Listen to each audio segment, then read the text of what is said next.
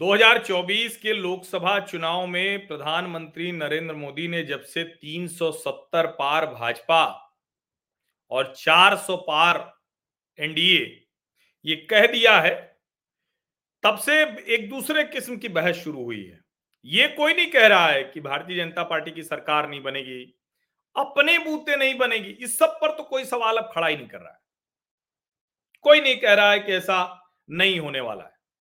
हर कोई ये कह रहा है कि नहीं नहीं, ये तो हो सकता है, ये तो हो जाएगा, या ये तो होगा ही होगा। इसे तो अब जो जिसको कहते हैं ना कि घोर मोदी विरोधी लोग हैं, वो भी कहने लगे हैं। आजकल बड़ा मज़ाक चलने लगा है कि भाई शोभा डे, शैला रशीद और मतलब जाने कौन कौन आजकल मोदी की प्रशंसा में एकदम क्या कहेंगे? पुष्प वर्षा टाइप कर रहे हैं। लेकिन जो घोर मोदी समर्थक भी है, उसको भी दक्षिण भारत जाते जाते आत्मविश्वास में थोड़ी कमी दिखने लगती है। लगता है कि अरे यहाँ कैसे कुछ हो सकता है? कोई कहता है कि अरे उत्तर में तो पीक पर है ही है, नीचे जाएगी तो कहाँ से भरपाई होगी? ये बात सच है कि उत्तर की भरपाई दक्षिण से तो नहीं होती दिख रही। दक्षिण भारत में चाहे तमिलनाडु हो, चाहे आंध्र प्रदेश हो, चाहे केरल हो, एकदम नील बट्टे सन्नाटा टाइप मामला है। कुछ कुछ मिल जाए तो बहुत बड़ी बात होगी। लेकिन तमिलनाडु में आज एक घटनाक्रम हुआ। उस घटनाक्रम के हवाले से मुझे लगा कि आप लोगों से बातचीत करनी चाहिए। और इसीलिए मैं अभी ये चर्चा कर रहा हूँ और इसको जरा ध्यान से सुनिए। क्योंकि 2024 के चुनाव में बहुत कुछ बदलेगा। अब जो बहुत कुछ बदलेगा तो भाई एक समय में क्या कोई कहता था क्या? कि भारतीय जनता पार्टी हरियाणा में सरकार बना लेगी। दस दस लोकसभा सीटें जीत लेगी। भारतीय जनता पार्टी त्रिपुरा में सरकार बना लेगी और दोबारा इन दोनों राज्यों में जीत जीत कर आ जाएगी। ये कोई सोचता था क्या? नहीं सोचता था। क्यों नहीं सोचता था? क्योंकि एक सेट फॉर्मेट में इसको देखा जाता था कि भाई देखिए ऐसा है भारतीय जनता पार्टी तो आ, क्या कहते हैं हिंदी हटलैंड की पार्टी है हिंदी पट्टी की पार्टी है। भारतीय जनता पार्टी तो पूरी तरह से जिसको हम कहते हैं ना कि भाई कहाँ जाएगी? वो क्या कहते हैं? काउ बेल्ट इस तरह की पार्टी है। तो अब ज़ाहिर है, जब इस तरह की पार्टी है तो भला कहाँ से दक्षिण भारत में जीत पाएगी? कहाँ से दक्षिण भारत में पहुँच पाएगी? इस तरह की बात लगातार की जाती थी। यही बात पूर्वोत्तर के लिए भी की जाती थी। लेकिन कमाल देखिए कि पूर्वोत्तर में तो खेल हो गया। पूर्वोत्तर में तो पूरी तरह से भारतीय जनता पार्टी पहुँच गई। और तो और, अगर आप दूसरी जगहों पर भी देखिए तो वहाँ भी ऐसी जगहों पर भाजपा पहुँचती दिख रही है जिसकी कल्पना नहीं की जा सकती। अब आज मैं तमिलनाडु की बात करने जा रहा हूँ। और जब तमिलनाडु की बात करते हैं तो कई बार ये लगता है कि अरे भाई, ये कैसे हो सकता है? कि भारतीय जनता पार्टी तमिलनाडु में जीत ले। भारतीय जनता पार्टी तमिलनाडु में जीत ले। ये कोई सोच सकता है क्या? नहीं सोच सकता है। लेकिन भाजपा बहुत सलीके से अपना काम धीरे धीरे धीरे धीरे करती जा रही है। अब ये क्या करती जा रही है?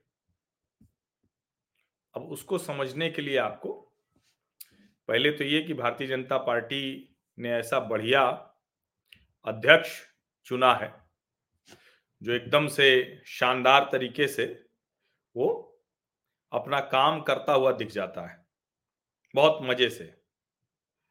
और ऐसे ही जब वो काम करता हुआ दिख रहा है तो फिर उसका परिणाम दिखने लगता है। आज दोपहर में भारतीय जनता पार्टी में एक ज्वाइनिंग हुई। ये इनका नाम है विजया धरणी। ये कांग्रेस पार्टी की विधायक है। विलावन कोड, ये असेंबली है वहाँ की। Much inspired by the able leadership of our beloved PM Thiru Narendra Modi यानी नरेंद्र मोदी से प्रभावित होकर ये ज्वाइनिंग हुई है और तमिलनाडु भाजपा बड़ा स्वागत करती है। ये वो फ़ोटो है। अब वैसे तो एक विधायक भारतीय जनता पार्टी कर लेगी तो क्या हो जाएगा? वैसे देखें तो सही भी लगता है। ये बात ठीक लगती है कि भाई मान लीजिए एक विधायक आ ही गया कांग्रेस से तो उससे फ़र्क क्या पड़ेगा? बहुत हद तक वो ठीक भी है। सही बात है भाई। डीएमके, कांग्रेस और उनका जो क्या सेक्युलर प्रोग्रेसिव अलायंस ऐसा कुछ है, एसपीए करके कुछ है तो उसके सामने तो कहीं ये टिकता नहीं। अच्छा भाजपा का तो एआईडीएमके से अलायंस टूट भी गया।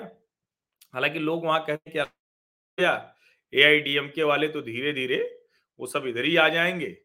और वैसे भी ए एआईडीएमके है इनके साथ ही, वो वहाँ की राजनीति को देखते हुए चुनाव के लिए उसने समझौता नहीं किया है। इस तरह से मतलब सामने दिखने लगा है। लेकिन भारतीय जनता पार्टी अलायंस से ज़्यादा अपनी ताकत बढ़ाने पर काम कर रही है। जिस तरह से जो पंचवटी से 11 दिन का अनुष्ठान प्रधानमंत्री नरेंद्र मोदी ने शुरू किया, और उसके बाद वो हर जगह अलग अलग जगह पर पहुँचे। रामेश्वरम में, सभी कुंडों में स्नान करके जो उन्होंने पूजा पाठ किया। मतलब जो तमिलनाडु बार बार कहा जाता है ना कि भगवान राम की कर्म भूमि और वहाँ ही कहा जा रहा था ना ना कैसे होगा? सवाल ही नहीं उठता। दरअसल कांग्रेस पार्टी ने जिस तरह से क्या छोड़ दिया? अपनी ज़मीन छोड़ दी। Tamil, Hindi anti Tamil Nadu, north, south divide. DMK ने ये करके कांग्रेस को बाहर कर दिया और कांग्रेस के अभी के समझदार नेता लोगों का हाल सोचिए कि उन्होंने उसी को आगे बढ़ने दिया। नरेंद्र मोदी ने इसको तोड़ा। इसको पूरी तरह से तोड़ दिया। क्या तोड़ दिया? उन्होंने कहा कि नहीं, हम इस वाले पे जाएँगे नहीं। उन्होंने तमिल संस्कृति की बात की। तमिल काशी संगमम कर दिया। सौराष्ट्र काशी संगमम कर दिया।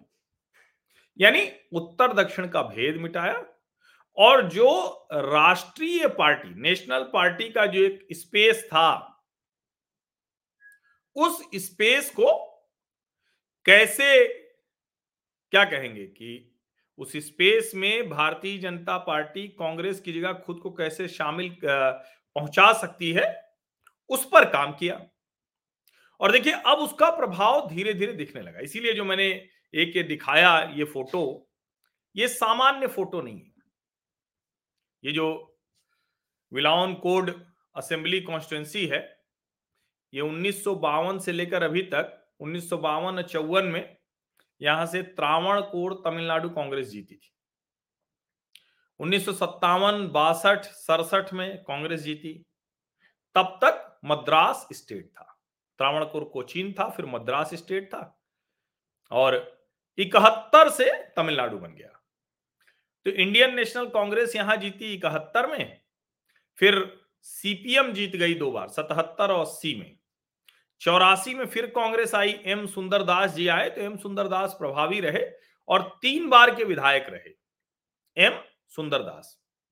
चौरासी, नवासी और इक्यानवे।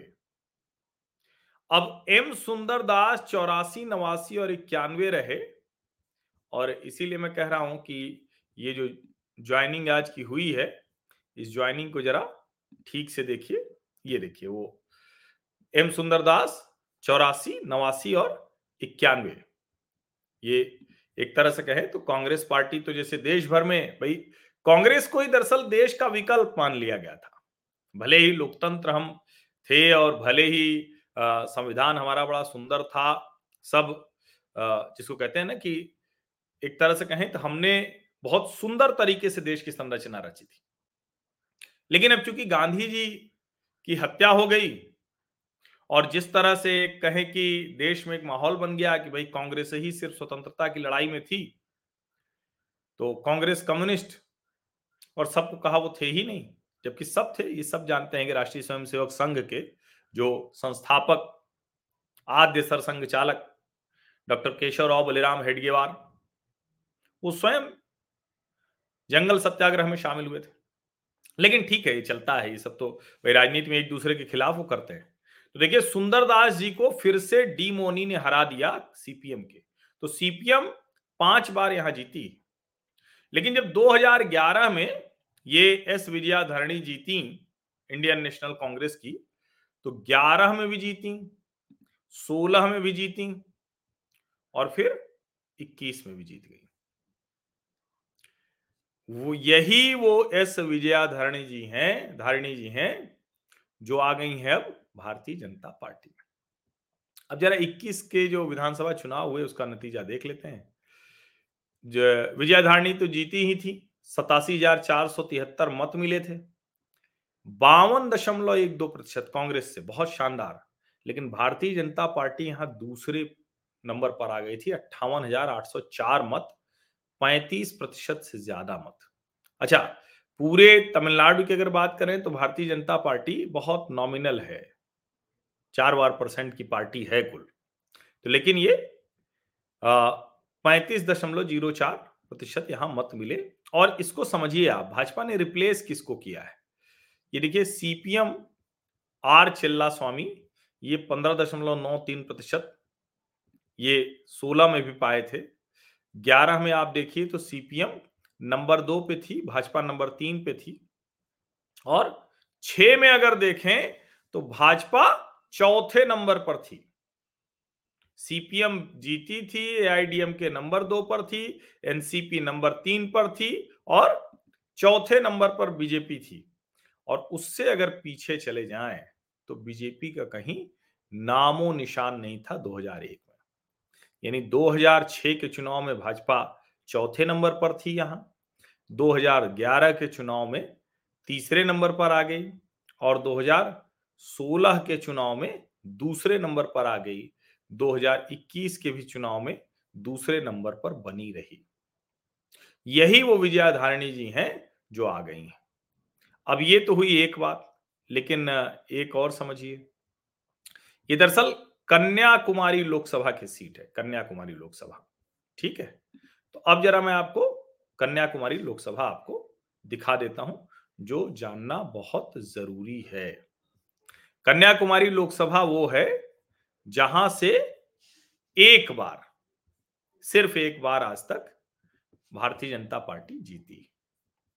यानी भारतीय जनता पार्टी की कोशिश ये है कि कैसे एक तो हम जिसपे एक बार जीते हैं, उसको जीत सकें अब इसको अगर देखेंगे तो देखिए, कन्याकुमारी में छह विधानसभा, कन्याकुमारी नागर कोयल कोलाचल, पद्मनाभपुरम विलावनकोड किलियाउर, किल्ली, किल्लीयूर। और देखिए, इसमें तीन है कांग्रेस के पास, एक है एआईडीएमके के पास नागर कोयल है एम आर गांधी बीजेपी के पास और एक है डीएमके के पास।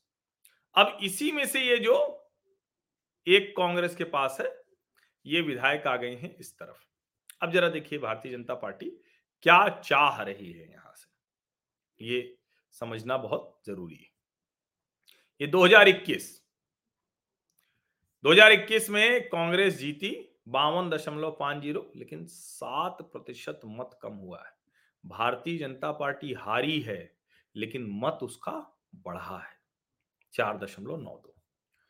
यहाँ भारतीय जनता पार्टी हारी थी उन्नीस में, लेकिन उसका मत दो प्रतिशत घटा है। कांग्रेस का पैंतीस प्रतिशत बढ़ा है। कैसे बढ़ा है? क्योंकि डीएमके के साथ हुआ है। चौदह का चुनाव देखें तो ये देखिए, डीएमके एडीएमके अलग लड़ी थी, कांग्रेस अलग लड़ी थी तो भारतीय जनता पार्टी वहाँ चुनाव जीत जाती यानी जब इंडिपेंडेंट बात आती है अकेले अकेले तो कन्याकुमारी में भारतीय जनता पार्टी सबसे ताकतवर पार्टी है। चौदह का जनरल इलेक्शन, भाजपा जीती थी, कांग्रेस, डीएमके एडीएम के सब अलग अलग लड़े थे और देखिए कोई भी इसके सामने नहीं टिका। समझना बहुत ज़रूरी है। अब जरा इसको समझिए। ये सिर्फ़ एक सीट का मसला नहीं भारतीय जनता पार्टी लगातार ये कोशिश कर रही है कि किसी भी तरह से आपको पता है कि जो महिला मोर्चा के उनकी अध्यक्ष हैं, वानिति श्रीनिवासन, ये कोयम्बटूर दक्षिण की एमएलए हैं, विधायक हैं। वो राष्ट्रीय महिला मोर्चा की राष्ट्रीय अध्यक्ष अब कांग्रेस पार्टी के मात्र सत्रह विधायक हैं वहाँ, क्योंकि जो सेकुलर प्रोग्रेसिव अलायंस है इसमें डीएमके के 132 हैं, कांग्रेस के 17 बीसीके के चार, सीपीएम के दो, सीपीआई के दो। इधर एआईडीएम के बासठ, पीएम के पाँच, बीजेपी चार, इंडिपेंडेंट चार। बीजेपी कुल पाँच सीट पर लड़ी ही थी गठजोड़। इसको समझना बहुत आवश्यक है। और पाँच पे लड़के चार पे जीत गई थी। भारतीय जनता पार्टी वो वाला स्पेस लेने की कोशिश कर रही है। कौन सा? जो कांग्रेस का स्पेस था। और लगातार जिस तरह से डेवलपमेंट का काम हो, या फिर जिसको हम कहते हैं कि हिंदुत्व का काम, राम का काम। और अगर तीन बार की कांग्रेस की विधायक भारतीय जनता पार्टी में चली आ रही हैं, फिर से मैं कह रहा हूँ, इसको ऐसे मत समझिए। ये थोड़ा सा मामला गंभीर सा है। तीन बार की कांग्रेस की विधायक अगर भारतीय जनता पार्टी में चली आ रही है तो इसका मतलब ये हुआ कि कहीं तो कुछ बड़ा बदलाव हो रहा और भाजपा वहाँ कोई ऐसी नहीं है कि भारतीय जनता पार्टी कोई वो आ, मतलब बड़ी ताकत है सत्ता में है वहाँ तो भाजपा कुछ है ही नहीं। ये दक्षिण भारत में बड़ा बदलाव हो रहा है। और डीएमके और कांग्रेस के लिए बहुत बड़ा खतरा है ये। समझ रहे ना आप इसको?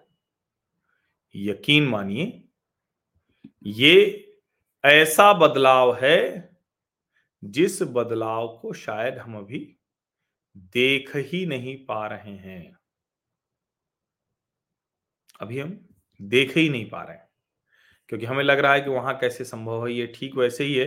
जैसे जब त्रिपुरा का चुनाव हो रहा था, तब भी दिख नहीं रहा था। हालाँकि यहाँ मैं एक बात कहूँ, त्रिपुरा चुनाव के समय भी मैंने कह दिया था, पहली बार जब जीतने वाले थे तो मैंने कहा था कि त्रिपुरा में भारतीय जनता पार्टी चुनाव जीतने जा रही हमारे एक घोर कम्युनिस्ट मित्र हैं, ज़बरदस्त, वो राजनीतिक वैसे नहीं है, लेकिन वो घोर वामपंथी हैं। तो उन्होंने कहा कह रहे क्या हर्ष जी, आप भी जो है, स्वीकार करने को तैयार नहीं। थे कह रहे, अखबार और वो सब रिपोर्ट देख के आप कह रहे हो वहाँ ऐसा नहीं है। अब हालाँकि वो भी वहाँ तो जा नहीं रहे थे, लेकिन वो मानने को तैयार नहीं थे। और मैं ये कह रहा हूँ, तमिलनाडु, जो काशी तमिल संगमम, सौराष्ट्र तमिल संगमम, जो वहाँ की विकास परियोजनाएँ, प्रधानमंत्री नरेंद्र मोदी, अमित शाह का लगातार वहाँ फोकस, वहाँ दौरा और के अन्नामलाई जैसा अध्यक्ष। के अन्नामलाई जैसा अध्यक्ष। वो जो आ, क्या है एन मन एन मक्कल? वो जो यात्रा चल रही है उस यात्रा की जो तस्वीरें आ रही है ना वो मतलब मन पसंद प्रसन्न कर देती है। किसी भी नेता को मतलब ऐसा नहीं है। किसी भी नेता के साथ अगर आप देखते ये तो वो जो इन मन इन मक्कल यात्रा है, यानी मेरी भूमि, मेरे लोग तो वो अपने आप में गजब है, उसका प्रभाव अद्भुत है। देखिए, यही वो यात्रा है जो है, ये ये थोड़ा मैं दिखा दूँ जिससे कि आपको समझ में आ जाए। ये सब तमिल में लिखा हुआ है, इसलिए आप नहीं समझ पा रहे होंगे। ये देखिए सब कुछ है। माई लैंड माई पीपल और अभी तो ये थोड़ा कम, अब तो दाढ़ी वाड़ी बढ़ गई एकदम। ये मदुरई वेस्ट से इन्होंने शुरू किया। अब पहुँच गए हैं मदुरई वेस्ट 24 फरवरी। आज पहुँचे मदुरई और ये देखिए, ये लगातार जो उनकी यात्रा चली है, रामेश्वरम से शुरू की थी इन्होंने यात्रा और ये यात्रा चलती हुई वहाँ तक पहुँची है। तमिलनाडु में भारतीय जनता पार्टी ही पूरी तरह से विपक्ष की भूमिका में है। एआईडीएमके तो है ही नहीं है। और ये जो परिवर्तन है, ये परिवर्तन दिखा रहा है कि वहाँ की जनता को जो विकल्प खोजना है, वो विकल्प उसे भारतीय जनता पार्टी के तौर पर दिख रहा है। जो ये एन मन, एन मक्कल यात्रा है, रामनाथपुरम, रामेश्वरम, ये चली थी जुलाई 28 जुलाई 2023 को। जुलाई में शुरू हुई थी और देखिए फरवरी आते आते ये पहुँची। और ऐसे ऐसे वीडियोस आ रहे हैं ना, ये आदमी इसके अंदर कमाल की जो कहते हैं ना कि पॉजिटिव एनर्जी है इस आदमी के अंदर। इतना गजब ये चलता हुआ दिखता है ना। मैं एक एक कोशिश करता हूँ। एक छोटा सा इनकी यात्रा का वीडियो है तो मैं प्रयास करता हूँ कि वो मैं आपको दिखाऊँ। इनके प्रोफ़ाइल से ही उठाया मैंने। तो वो जो है, मैं आपको दिखाता हूँ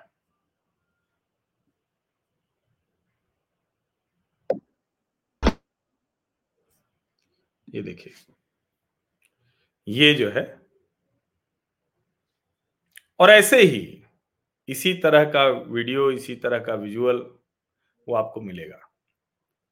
ये मुझे अकाउंट में दिखा तो मैंने कहा इसको आप लोगों को मैं दिखाता हूँ। इसी तरह से ये पूरे ही उसमें आपको ये नज़र आ जाएगा। और कमाल का आदमी है, इसकी ऊर्जा देखते हुए ना, ये आईपीएस ऑफिसर रहा है। और अब ये पूरी तरह से भारतीय जनता पार्टी के नेता के तौर पर और कोई नेता तमिलनाडु में इस तरह से काम नहीं कर रहा है। मतलब नरेंद्र मोदी को, जिसको कहते हैं, जो चाहिए था ना, वो व्यक्ति वहाँ मिल गया है। तो कई परिवर्तन, कई बदलाव हो रहे हैं जो राजनीतिक लोग बहुत पारंपरिक ढांचे में, अभी आप देखिए तो उसी तरह से बात करते हैं। जैसे भाई, अगर इंदिरा गांधी जी की मृत्यु के बाद, उनकी हत्या के बाद राजीव गांधी को 400 से अधिक सीटें मिल सकती हैं, सहानुभूति में सिर्फ़ तो अभी इतना कुछ हो गया, देश में विकास का काम इतना हो गया, राम मंदिर प्राण प्रतिष्ठा हो गई, काशी विश्वनाथ धाम बन गया, विंध्याचल धाम बन रहा है मथुरा वृंदावन इतना बेहतर हो गया। उज्जैन महाकाल लोक बन गया। एकात्म धाम बन गया। ओरछा धाम की भी नए सिरे से तैयारी है। देश के अलग अलग हिस्सों में। अबू धाबी में भी मंदिर बन गया। अब ठीक है, स्वामीनारायण संप्रदाय का है। लेकिन जो परिवर्तन है, उसके सूचक है ये सब। प्रतीक है। तो भारत बदल रहा है। राष्ट्रीय पार्टी के तौर पर जो कांग्रेस की स्थिति थी, उस स्थिति में भारतीय जनता पार्टी पहुँच गई। कांग्रेस को वो सब बना बनाया मिला था। भाई गांधी जी की पार्टी है, गांधी सरनेम लगा हुआ है, सारे स्वतंत्रता आंदोलनकारी जो है, स्वतंत्रता संग्राम सेनानी, सब कांग्रेसी, ऐसे कह के हुआ। संघ भाजपा के ऊपर कहा गया, ना ना, ये तो हिंदू मुसलमान करते हैं। अरे, ये तो बस हिंदी और इस सब तरह की बात करती है। कश्मीर में इसको कौन पूछेगा? अभी छह सांसद हैं जम्मू कश्मीर से। तीन नेशनल कॉन्फ्रेंस, तीन भारतीय जनता पार्टी। आप समझिए इसे। चार सांसद इनके पास तेलंगाना से 26 सांसद इनके पास कर्नाटक से तमिलनाडु में नहीं जीत पाते हैं। एक 2014 में कन्याकुमारी जीती, फिर नहीं जीत पाए। लेकिन मैंने आपको बताया कि क्या स्थिति है। तो ये परिवर्तन है। तो जो एक चित्र ये दिखा, ये जो करना तमिलनाडु की जो विधायक हैं कांग्रेस की तीन बार की, वो जो भारतीय जनता पार्टी में शामिल हुई हैं, ये एक चित्र नहीं है। कहते हैं ना कि कई बार कहते हैं अंग्रेज़ी का है कि एक जो पिक्चर होती है, एक जो चित्र होता है, वो हज़ार शब्दों से अधिक तेज बोलता है। लेकिन ऐसे जो चित्र है ना, वो तो पता नहीं कितने डेसिबल साउंड करते हैं। कई बार ज़्यादा हो जाता है तो शोर सुनाई नहीं देता, लेकिन शोर तो है। और ये जो इन मन इन मक्कल पर यात्रा है, मेरी भूमि, मेरे लोग, जो के अन्नामलाई निकाल रहे हैं, वो अलग ही किस्म की है। सिंगोल की जब स्थापना हुई थी अधीनम, त्रिप्रयार स्वामी मंदिर तो एक तरह से कहें कि कई तरह से भारतीय जनता पार्टी के लिए ज़मीन तैयार हो रही है। राहुल गांधी और कांग्रेस अभी भी नॉर्थ साउथ डिवाइड, यानी डीएमके के फॉर्मूले पर काम कर रहे हैं। के अन्नामलाई ने कहा कि हम ये पेरियार की जो मूर्तियाँ लगी हैं, इसको हटा देंगे। ये कहने का साहस कोई पार्टी नहीं कर सकती ये लड़ाई लड़नी थी कांग्रेस पार्टी को। कांग्रेस ने एकदम, कहते हैं ना कि मैदान ही छोड़ दिया। डीएमके एकदम चढ़ती चली गई। इतना दबा दिया कि करी ठीक नीचे दबे पड़े रहो। सत्रह विधायक हैं कांग्रेस के। डीएमके के पीछे पीछे। तो परिवर्तन है ये। भारतीय जनता पार्टी ने जब एआईडीएम के समझौते लोग उनका अरे, क्या मतलब है यार? करो, चलो समझौता कर लो डीएम के उधर बढ़ी एडीएम के इधर बढ़ी जयललिता रही नहीं, करुणानिधि रहे नहीं। ट्रांजिशन हो चुका है। और भारतीय जनता पार्टी उस जगह पर जो नेशनल पॉलिटिक्स वाला स्पेस है, राष्ट्रीय राजनीति आप बात कीजिए। मेरे पास तो चेन्नई से बहुत फ़ोन आते हैं, हालाँकि तमिलनाडु से बहुत फ़ोन नहीं आते हैं। चेन्नई से कुछ ज़रूर आते हैं। मैं तो चाहूँगा हमारे जो तमिल मित्र हैं, जो थोड़ा हिंदी, अंग्रेज़ी मिला के बात कर सकते हो, क्योंकि तमिल मुझे नहीं आती है। अंग्रेज़ी भी बहुत अच्छी नहीं आती है, लेकिन अंग्रेज़ी काम भर की कर लेता हूँ। तो जो हिंदी, अंग्रेज़ी मिला के बात करने वाले हमारे तमिल साथी हैं फ़ोन करें, बात करें। क्योंकि इतना बदलाव हो रहा है तो यूँ ही तो नहीं हो रहा। अन्ना मलाई अगर ऐसे घूम रहे हैं और उनको इतना रिस्पांस मिल रहा है। और कन्याकुमारी लोकसभा क्षेत्र की एक विधानसभा की विधायक तीन बार की जीती हुई। और देखिए, भाजपा ने जहाँ जहाँ कम्युनिस्ट पार्टियाँ थे, उसको तो एकदम रिप्लेस कर दिया कम्युनिस्टों को ही त्रिपुरा में भी मार भगाया। कांग्रेस अगर मज़बूत रहती, ठीक रहती तो कम्युनिस्ट जब गए थे, कहा? बंगाल। तो स्पेस ले सकती थी। लेकिन कमाल देखिए कि कांग्रेस लड़ी नहीं पाई। कांग्रेस का चरित्र ही लड़ने का नहीं रह गया और लड़ने का चरित्र रह गया नहीं। इसको ऐसे करिए कि कांग्रेस कभी इस देश की राजनीति में लड़ी ही नहीं। वो तो उसको सब थाली में परोस कर सब पका पकाया मिल गया। तो भैया, खाने में किसको दिक्कत होती है? वो कहते हैं ना कि बहुत बढ़िया, सब ठीक ठाक है। तो चलो ठीक है भाई दो तीन पीढ़ी तो चली जाता है। तो ये राहुल, प्रियंका वगैरह तो बस दो तीन पीढ़ी का खा रहे हैं। नेहरू जी, इंदिरा जी, राजीव जी, अब ये लोग। भारतीय जनता पार्टी ने अर्न किया है, कमाया है। वो एक गाँव घर में आप देखते हैं कहें, भैया, जमींदार थे, इनके बड़ी ज़मीन थी। कहे, अब क्या हुआ? कहे, अब ठीक है, पुराना है, पुरानी एम्बेसडर है, लेकिन अब चलती उलती नहीं चूँकि लड़के तो कुछ करते हैं नहीं। पुराना लेकिन है, देखो, ये हवेली पड़ी हुई है। कभी कभी शादी ब्याह में एम्बेसडर को साफ़ ऑफ़ कर ले दूसरा क्या है, कहे कुछ नहीं था कहे नवा घर बन रहा है। कहे इनके लड़के काम धाम करते हैं, सब मज़बूत हो गए जरा गाँव से बाहर निकल के बनवाए हैं क्योंकि इनके पास ज़मीन नहीं थी। अब देखिए, घर बनता चला जा रहा है, अच्छी जगह भी है, चार गाड़ी भी खड़ी है, लोग भी आते हैं। तो ऐसे बदलाव होता है।